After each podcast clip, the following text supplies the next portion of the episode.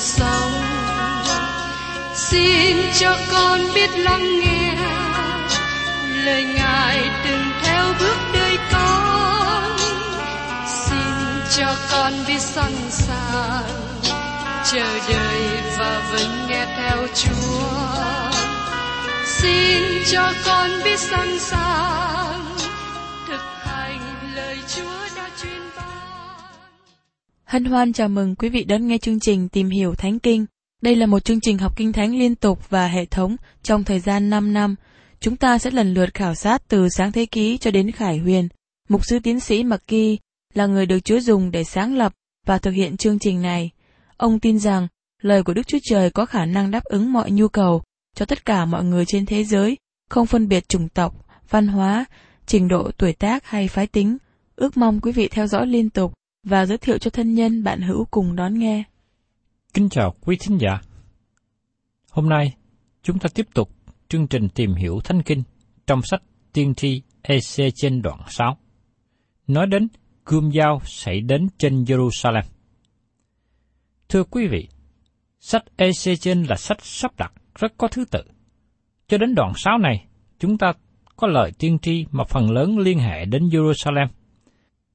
Do vậy, giờ đây, tiên tri chuyển sự chú ý của ông đến xứ Israel, sự đón phạt xảy ra khắp trên cả xứ. Ezechen ở trong nhóm dân chúng bị Nebuchadnezzar bắt làm phu tù lần thứ hai. Họ bị bắt làm nô lệ bởi chính quyền Babylon để làm việc trong khu vực nông nghiệp gần bờ sông Keba. Đây là con sông lớn tẻ ra từ sông Euphrates. Do vậy, phần lớn dân chúng vẫn còn ở trong xứ Israel và bây giờ thành Jerusalem chưa bị quỷ diệt. Các tiên tri giả vẫn tiếp tục nói với dân chúng rằng mọi sự bình an và họ sẽ được trở về quê hương trong một thời gian ngắn. Trong khi trước đó tiên tri Jeremy nói rằng thời gian lưu đài sẽ kéo dài là 70 năm, nhưng họ không chú ý đến ông ta. Họ thích lắng nghe lời tiên tri giả, bởi cớ lời giảng của họ nghe êm tai và rất lạc quan. Tôi cũng thấy thái độ như vậy trong ngày hôm nay giữa dòng dân chúng, trong những năm đầu tôi hầu việc Chúa. Sau khi tôi giảng một loạt bài nói về sự phán xét của Đức Chúa Trời trong các sách tiên tri, có một ông trong hội thánh của tôi đến trong lúc đó, và ông ta là người đã không đi nhà thờ một thời gian. Ông nói rằng, tôi đi nhà thờ để tìm nghe sự yên ngủi, nhưng khi đến đây nghe giảng, tôi không được yên ngủi. Ông không muốn nghe lời của Đức Chúa Trời. Sau đó tôi mới khám phá ra rằng trong việc làm ăn của ông, ông không cần sự yên ủi. Sứ điệp về sự phán xét rất tốt cho ông. Các sứ điệp đến ngay trong lúc ông cần, nhưng rất tiếc ông khước từ, không chịu lắng nghe.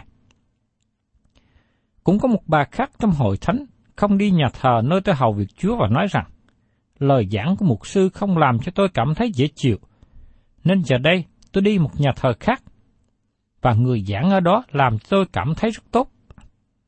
Nhưng rất tiếc, nơi mà bà đi đến là hội thánh của nhóm tà giáo. Lời giảng của họ liên quan đến việc kết bạn và cách nào gây ảnh hưởng đến người khác. Nó nhấn mạnh đến việc suy nghĩ tích cực, làm cho cảm thấy tốt hơn và nó trở nên tốt. Nhưng tôi xin thưa với các bạn rằng, đó không phải là sứ điệp đến từ Đức Chúa Trời. Trong EC trên đoạn 6 và 7, chúng ta có hai sứ điệp về sự phán xét.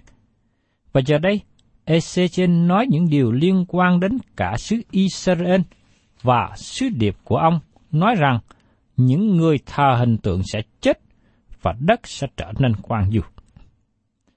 Bây giờ chúng ta sẽ cùng tìm hiểu ở trong EC trên đoạn 6, nói đến gươm dao xảy ra cho Jerusalem.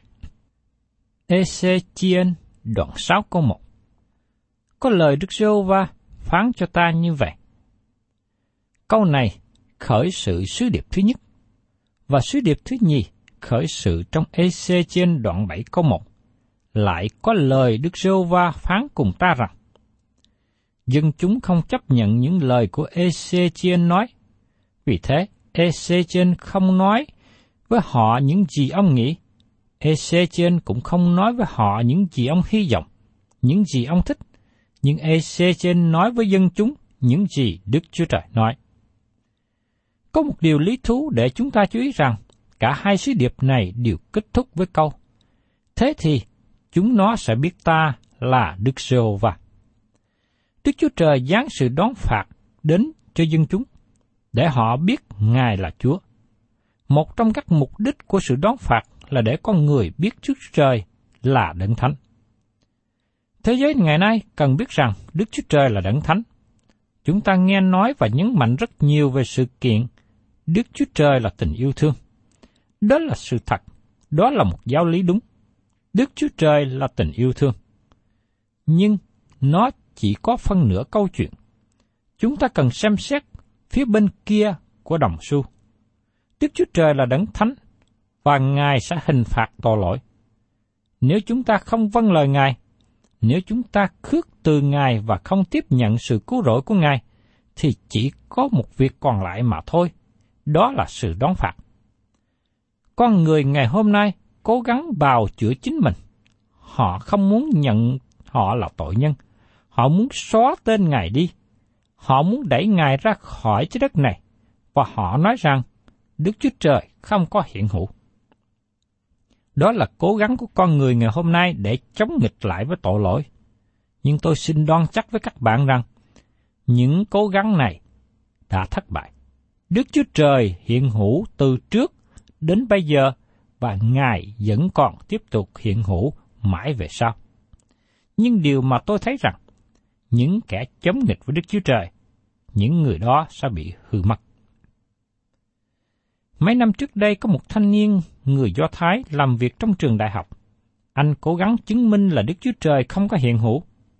Sự lý luận của anh ta đặt trên nền tảng tiền đề. Đức Chúa Trời của Kinh Thánh Hebrew mô tả Ngài là đấng bảo vệ tiễn dân của Ngài. Nhưng có 6 triệu người Do Thái bị chết trong tay của Đức Quốc xã Tôi không thể tin tại sao Đức Chúa Trời để cho sự việc này xảy ra. Chàng thanh niên này nói Đức Chúa Trời chết. Trong sự thất vọng và buồn bã, anh kết luận không có Đức Chúa Trời. Vì nếu có Đức Chúa Trời của giáo ước, Ngài sẽ bảo vệ dân Israel và không để cho họ bị tổn hại nào xảy ra. Nhưng thưa các bạn, tôi xin chỉ ra điều này. Anh chàng Do Thái này nói chuyện thiếu suy xét.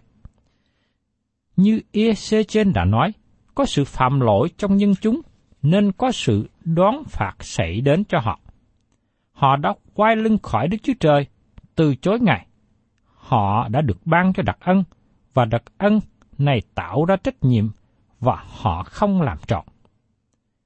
Ezechen nói với dân chúng rằng, chính Đức Chúa Trời sẽ ban sự đón phạt xảy đến, để Ngài xác chứng cho họ biết rằng, Ngài là Đức Chúa Trời thánh khiết, dẫu rằng sự đón phạt của Ngài là một điều đau đớn. Và Phaolô cũng nói tiếp ở trong Corinto thứ nhì, đoạn 5 câu 11. Vậy chúng tôi biết Chúa đáng kính sợ, nên tìm cách làm cho người ta điều tin. Đức Chúa Trời biết chúng tôi, và tôi mong anh em cũng biết chúng tôi trong lương tâm mình. Bởi cớ EC trên biết Đức Chúa Trời là đấng thánh khiết, cho nên từ lúc ban đầu của chức vụ, ông cố gắng kêu gọi dân chúng tiếp nhận Ngài, quay trở về cùng Ngài. Và tiếp theo trong EC trên đoạn 6, câu 2 đến câu 3. Hỡi con người, hãy say mặt về các núi của Israel và nói tiên tri nghịch cùng nó, rằng, hỡi các núi của Israel, hãy nghe lời của Chúa Giê-hô-va. Chúa Giê-hô-va phán cùng các núi, các đồi, hầm hố và nơi trũng như vậy. Này, ta, chính ta sẽ giáng gươm trên các ngươi và quỷ hoại các nơi cao của các ngươi. Sự đón phạt giờ đây đến khắp cả xứ. Từ ngữ núi dùng trong kinh thánh, có những lúc dùng theo lối biểu tượng và nói về chánh quyền, nhưng thường khi dùng theo lối văn tự. Chúng ta cần suy xét từ ngữ này mỗi khi được dùng. Và tôi tin rằng Ezechen đang nói về xứ có nhiều dơ dái. Chúa nói, Ngài quỷ diệt các nơi cao. Trong xứ Israel thời bấy giờ, dưới các tàn cây cao lớn ở trên các nơi cao là bàn thờ của người ngoại giáo, và xung quanh đó là chỗ phạm tội dâm dục. Đó là những điều người dân ngoại làm. Nhưng giờ đây, tuyển dân của Đức Chúa Trời cũng phạm tội như dân ngoại. Họ thờ phượng các hình tượng, hiến mình cho thần tượng. Vì thế, Đức Chúa Trời nói với dân chúng, sự đón phạt đến trên họ. Và chúng ta cùng xem tiếp trong EC trên đoạn 6, câu 4 đến câu 7. Bàn thờ các ngươi sẽ bị phá quan, tượng mặt trời các ngươi sẽ bị bẻ gãy. Ta sẽ ném bỏ những kẻ bị giết của các ngươi trước mặt thần tượng các ngươi. Ta sẽ đặt những xác chết con cái Israel ra trước mặt thần tượng chúng nó, và hài cốt của các ngươi khắp chung quanh bàn thờ các ngươi. Hãy nơi nào các ngươi ở, thì thành ấp sẽ bị quỷ hoại. Các nơi cao sẽ bị quan du. Đến nỗi bàn thờ các ngươi bị quỷ hoại quan du, thần tượng bị đập bể và không còn nữa. Tượng mặt trời nát ra từng mảnh, và mọi công việc của các ngươi thành ra hư không. Những kẻ bị giết sẽ ngã chết giữa các ngươi. Các ngươi sẽ biết rằng ta là Đức Giê-hô-va. Thật là tiếc cho người Do Thái ở Đức Quốc trước đây đã không học những lời trong Ezechiel. Thay vào đó, họ hướng về một người như Hitler, mà cả đất nước làm từ lúc ban đầu.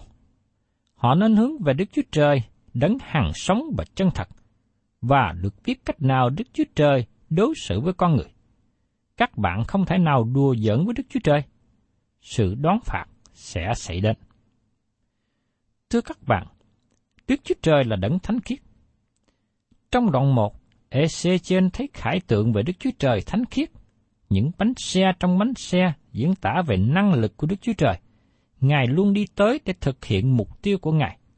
Và với lửa và gió bão cho biết Đức Chúa Trời đón phạt thế gian mà chúng ta đang sống.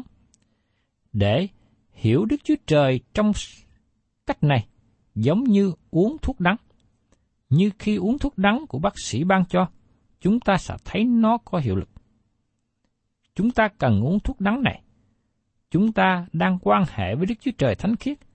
Ngài là đấng không có sai lầm. Chúng ta mới là người sai lầm, là những người phạm tội. Các bạn có bằng lòng thú nhận điều đó không? Đức Chúa Trời nói rằng, Ngài sẽ đón phạt dân Israel, và đó không phải là một điều dễ chịu. Bởi cớ dân Israel không có bằng lòng chấp nhận họ là người sai lầm. Tiếp đến, chúng ta cùng tìm hiểu về những người còn sót lại được cứu rồi Mời quý vị cùng xem trong EC trên đoạn 6 câu 8. Do vậy, khi các ngươi bị tan lạc ra các nước, ta sẽ còn để dân sót lại, vì giữa các nước, các ngươi sẽ có một vài người được thoát khỏi mũi gươm. Có một số người ở giữa dân chúng là những người trung tín với Đức Chúa Trời. Cả quốc gia đi xa cách Đức Chúa Trời. Nhưng trong số đó có một số người trung tín còn sót lại tin cậy vào Ngài. Đây là hội thánh thật ngày hôm nay. Trong khi đó, có nhiều người theo khuynh hướng phong lý, gia nhập vào hội thánh chỉ có hình thức, nhưng Đức Chúa Trời chú ý đến những người trung tín với Ngài. Và tiếp đến, trong EC trên đoạn 6 câu 9, những kẻ trong các ngươi được thoát ấy sẽ nhớ đến ta trong các nước mà chúng nó bị bắt đến. Thế nào ta đã buồn rầu trong lòng, vì lòng tà dâm của chúng nó đã lìa bỏ ta, và mắt chúng nó hành dâm theo thình tượng mình. Bây giờ, chúng nó tự quán hẳn mình, vì cớ sự giận dữ chúng nó đã làm bởi những việc gớm kiết của mình. Chúa nói, những kẻ trong các ngươi được thoát ấy sẽ nhớ đến ta trong các nước mà chúng nó bị bắt đến. Những người còn sót lại làm gì? Họ làm chứng cho Đức Chúa Trời. Vì lòng tà dâm của chúng nó đã lìa bỏ ta. Đây làm dân tộc thuộc về Đức Chúa Trời, nhưng giờ đây họ trở thành những người hành dâm, và họ cũng phạm tội hành dâm thuộc linh nữa. Hội thánh giả hình còn sót lại sau khi hội thánh thật được cất lên cũng được gọi là kẻ tà dâm như trong sách Khải Quyền đoạn 17 diễn đạt. Đây là một đoạn kinh sợ nhất trong lời của Đức Chúa Trời, bởi vì nó trình bày một hình ảnh kinh khủng. Tôi xin trích dẫn trong Khải Quyên đoạn 17, câu 1 đến câu 6 để quý vị thấy đến hình ảnh này. Bây giờ, trong bảy vị thiên sứ cầm bảy bát ấy, có một vị thiên sứ đến mà nói với tôi rằng, Lại đây, ta sẽ chỉ cho ngươi sự phán xét về con đại dâm phụ, nó ngồi trên các dòng nước lớn kia. Các vua trong thiên hạ phạm tội tạ dâm với nó, và dân sự trong thế gian sẽ sai xưa về rượu tạ dâm của nó. Tôi được Thánh Linh cảm động, thiên sứ đó đem tôi đến nơi đồng vắng, thấy một người đàn bà ngồi trên lưng một con thú sắc đỏ sậm, mình mang đầy những tên của sự phạm thượng, có bãi đầu và mười sừng. Người đàn bà ấy mặc màu tía màu điều, trang sức những vàng, bú thạch và hậu châu, tay cầm một cái chán vàng đầy những đồ gốm kiết và dâm quế. Trên chán nó có một tên là sự màu nhiệm Babylon lớn là mẹ của kẻ tà dâm và sự đáng gốm ghê trong thế gian.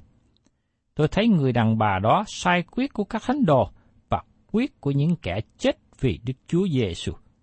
Tôi thấy mà lấy làm lạ lắm. Thưa các bạn, đây là một hình ảnh đáng kinh sợ diễn tả đến một người mang danh là Đại Dâm Phụ. Chúa nói với Ezechen, bây giờ chúng nó tự quán hận mình vì cớ sự giận dữ chúng nó đã làm bởi những sự gốm ghiếc của mình. Đây là một trong những kết quả của sự đón phạt, nhưng chúng ta chưa thấy kết quả này trong thế giới chúng ta ngày nay. Điều này có nghĩa là sẽ còn thêm sự đón phạt sẽ đến, và sự đón phạt sẽ đến trong thời kỳ đại nạn. Dân chúng trong thời đó sẽ ngậm lưỡi bởi cớ sự đón phạt của Đức Chúa Trời. Các bạn sẽ nghĩ rằng sẽ có nhiều người ăn năn, nhưng sẽ không có nhiều người ăn năn đâu. Trong thời của Ezechiel có nhiều người quán hận chính họ. Họ ăn năn bởi vì họ vẫn còn gần với Đức Chúa Trời. Đó là những người chân thật của Đức Chúa Trời. Nếu các bạn không ghét chính mình khi các bạn làm điều tội lỗi, các bạn chưa phải thật sự là người thuộc về Đức Chúa Trời. Và tiếp theo, chúng ta cùng xem trong EC trên đoạn 6 câu 10. Chúng nó sẽ biết ta là Đức giê va và lời ta đã nói giáng tai họa cho chúng nó chẳng phải là lời hư không vậy. Chúng nó sẽ biết ta là Đức Giê-hô-va. Lời này được nói ba lần trong đoạn 6, và đây là một kết quả nữa của sự đón phạt. Một lần nữa, chúng ta chưa thấy kết quả này trong thời của chúng ta. Thay vì nhận biết bàn tay của Đức Chúa Trời, dân chúng nói rằng không có Đức Chúa Trời. Họ lý luận rằng nếu Đức Chúa Trời hiện hữu, Ngài luôn luôn giúp đỡ họ. Nhưng xin các bạn xem lại, ý nghĩ đó đến từ đâu? Đức Chúa Trời đón phạt tội lỗi. Các bạn không thể làm một Đức Chúa Trời theo ý các bạn muốn. Các bạn muốn Đức Chúa Trời đi khỏi, nhưng Ngài không đi khỏi. Ngài sẽ tiếp tục đoan xét. Và tiếp theo chúng ta cùng xem trong EC trên đoạn 6, câu 11 đến 13. Chúa giê va phán như vậy, hãy vỗ tay, dậm chân mà rằng, than ôi vì mọi sự dữ đáng gốm của nhà Israel, vì nó sẽ chết bởi cương dao, đói kém và ôn dịch. Kẻ nào xa sẽ chết bởi ôn dịch, kẻ nào gần sẽ ngã dưới lưỡi gươm, kẻ nào sống sót sẽ bị vây, sẽ chết bởi đói kém. Đối với chúng nó, ta sẽ làm cho trọn sự giận của ta. Khi những kẻ bị giết của chúng nó nằm giữa đám thần tượng xung quanh bàn thờ, trên mỗi gò cao, trên mọi đỉnh núi, dưới mọi cây xanh và cây giả rậm. Khắp những nơi chúng nó dân hương thơm ngào ngạt cho thần tượng mình. Bấy giờ các ngươi sẽ biết, ta là Đức Sô và. Tôi biết rằng, qua việc Hitler tàn sát người Do Thái làm mất đi một số người của Đức Chúa Trời. Nhưng cũng qua việc này, đem nhiều người Âu Châu trở về cùng với Đức Chúa Trời. Tôi nhận được thơ của một cô gái mà cha mẹ của cô bị giết chết trong phòng hơi ngạt. Cô ta làm chứng rằng đây là một việc kinh sợ, nhưng nó đã dẫn cô đến sự cứu rỗi. Chúng ta cần nhận biết rằng bàn tay của Đức Chúa Trời, Ngài là đấng thánh. Nếu Ngài không tiếc chính con của Ngài, nhưng sai con Ngài đã chịu chết vì tội lỗi của chúng ta. Vì thế tại sao tội nhân nghĩ rằng họ có thể thoát khỏi được sự phán xét? Chúa nói, khi những kẻ bị giết của chúng nó nằm giữa đám thần tượng xung quanh bàn thờ trên mỗi đồi cao. Đức Chúa Trời nói rõ lý do Ngài đón phạt họ. Thưa các bạn, sự đón phạt đến trên xứ này. Nhiều người nói rằng xứ đó là xứ đượm sữa và mật. Hiện nay xứ này vẫn còn gánh chịu những sự đón phạt, họ còn gánh chịu nhiều sự khốn khổ. Và tiếp theo chúng ta cùng xem trong Ezechiel đoạn 6 câu 14. Vậy, ta sẽ giang ta ra nghịch cùng chúng nó. Hãy nơi nào chúng nó ở, thì ta sẽ làm cho đất nó ra quang du, quỷ phá, từ đồng vắng cho đến Điếp Láp. Thế thì, chúng nó sẽ biết ta là Đức Giê-hô-va. Kết thúc sứ điệp thứ nhất, Đức Chúa Trời nói, Thế thì, chúng nó sẽ biết ta là Đức Giê-hô-va. Chúng ta thấy một lớn lao trong sự đón phạt của Đức Chúa Trời là để dân chúng biết Ngài. Thưa các bạn, tôi thấy đây là một bài học lớn lao và khó khăn. Các bạn có muốn học bài học như vậy không? Tôi mong rằng các bạn không muốn học bài học như thế. Cho nên tôi kêu gọi các bạn hãy học bài học dễ hơn. Đó là biết Đức Chúa Trời qua lời của Ngài lời của Đức Chúa Trời khải thị cho chúng ta biết về Ngài một cách tốt đẹp rõ ràng. Có một cậu thiếu niên, cha cậu rất yêu thương cậu ta và bảo cậu ta cố gắng học hành cho giỏi và vâng theo lời cha. Dầu cha nói nhiều lần mà cậu ta không chịu lắng nghe, lo ham chơi, bỏ học. Đến cuối niên học, cậu ta chỉ có điểm rất thấp. Cha cậu đánh phạt cậu, con trai này. Bây giờ, cậu mới biết được tình thương của cha, cũng như biết được kỷ luật của cha đối xử với cậu. Ngay khi cha cậu rất yêu thương cậu. Các bạn thân mến, Đức Chúa Trời yêu thương các bạn và tôi. Ngài muốn bày tỏ chính mình Ngài cho chúng ta được biết. Nhưng có khi chúng ta không muốn biết. Rồi đến một lúc nào đó, sự đón phạt đến để chúng ta nhận biết rằng đây là công việc của Đức Chúa Trời cho xảy đến. Lúc bấy giờ chúng ta mới chịu biết Đức Chúa Trời.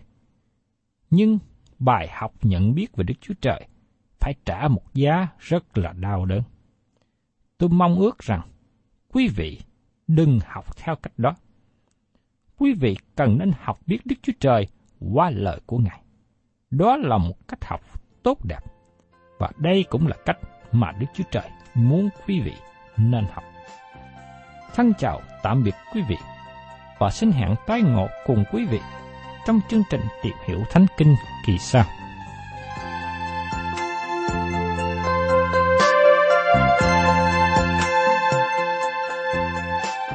Cảm ơn quý vị đã đón nghe chương trình Tìm hiểu Thánh Kinh. Nếu quý vị muốn có loạt bài này, xin liên lạc với chúng tôi theo địa chỉ sẽ được đọc vào cuối chương trình. Kính chào quý thính giả.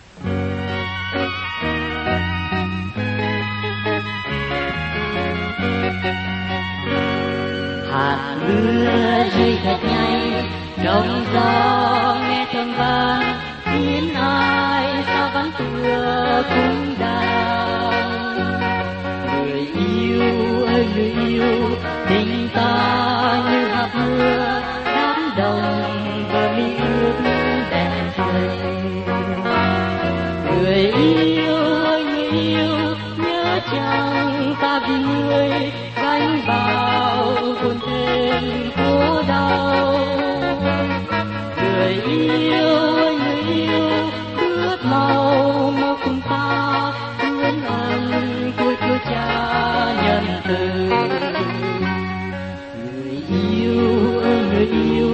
đừng quên ta luôn, ở bên chăm sóc thật chú ta vì người ta liều thân, không tiếc ngôi trời cao, xuống trần chiều man phố.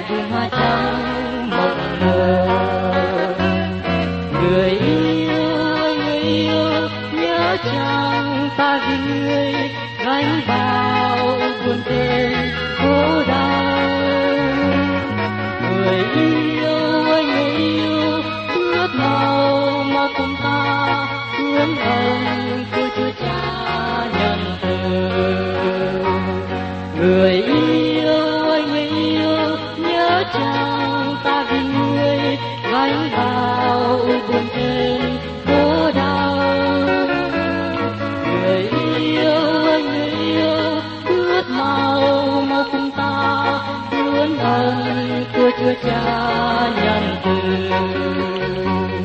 hướng ơn của Chúa Cha nhân từ hướng ơn của Chúa Cha nhân từ hướng ơn của Chúa Cha nhân.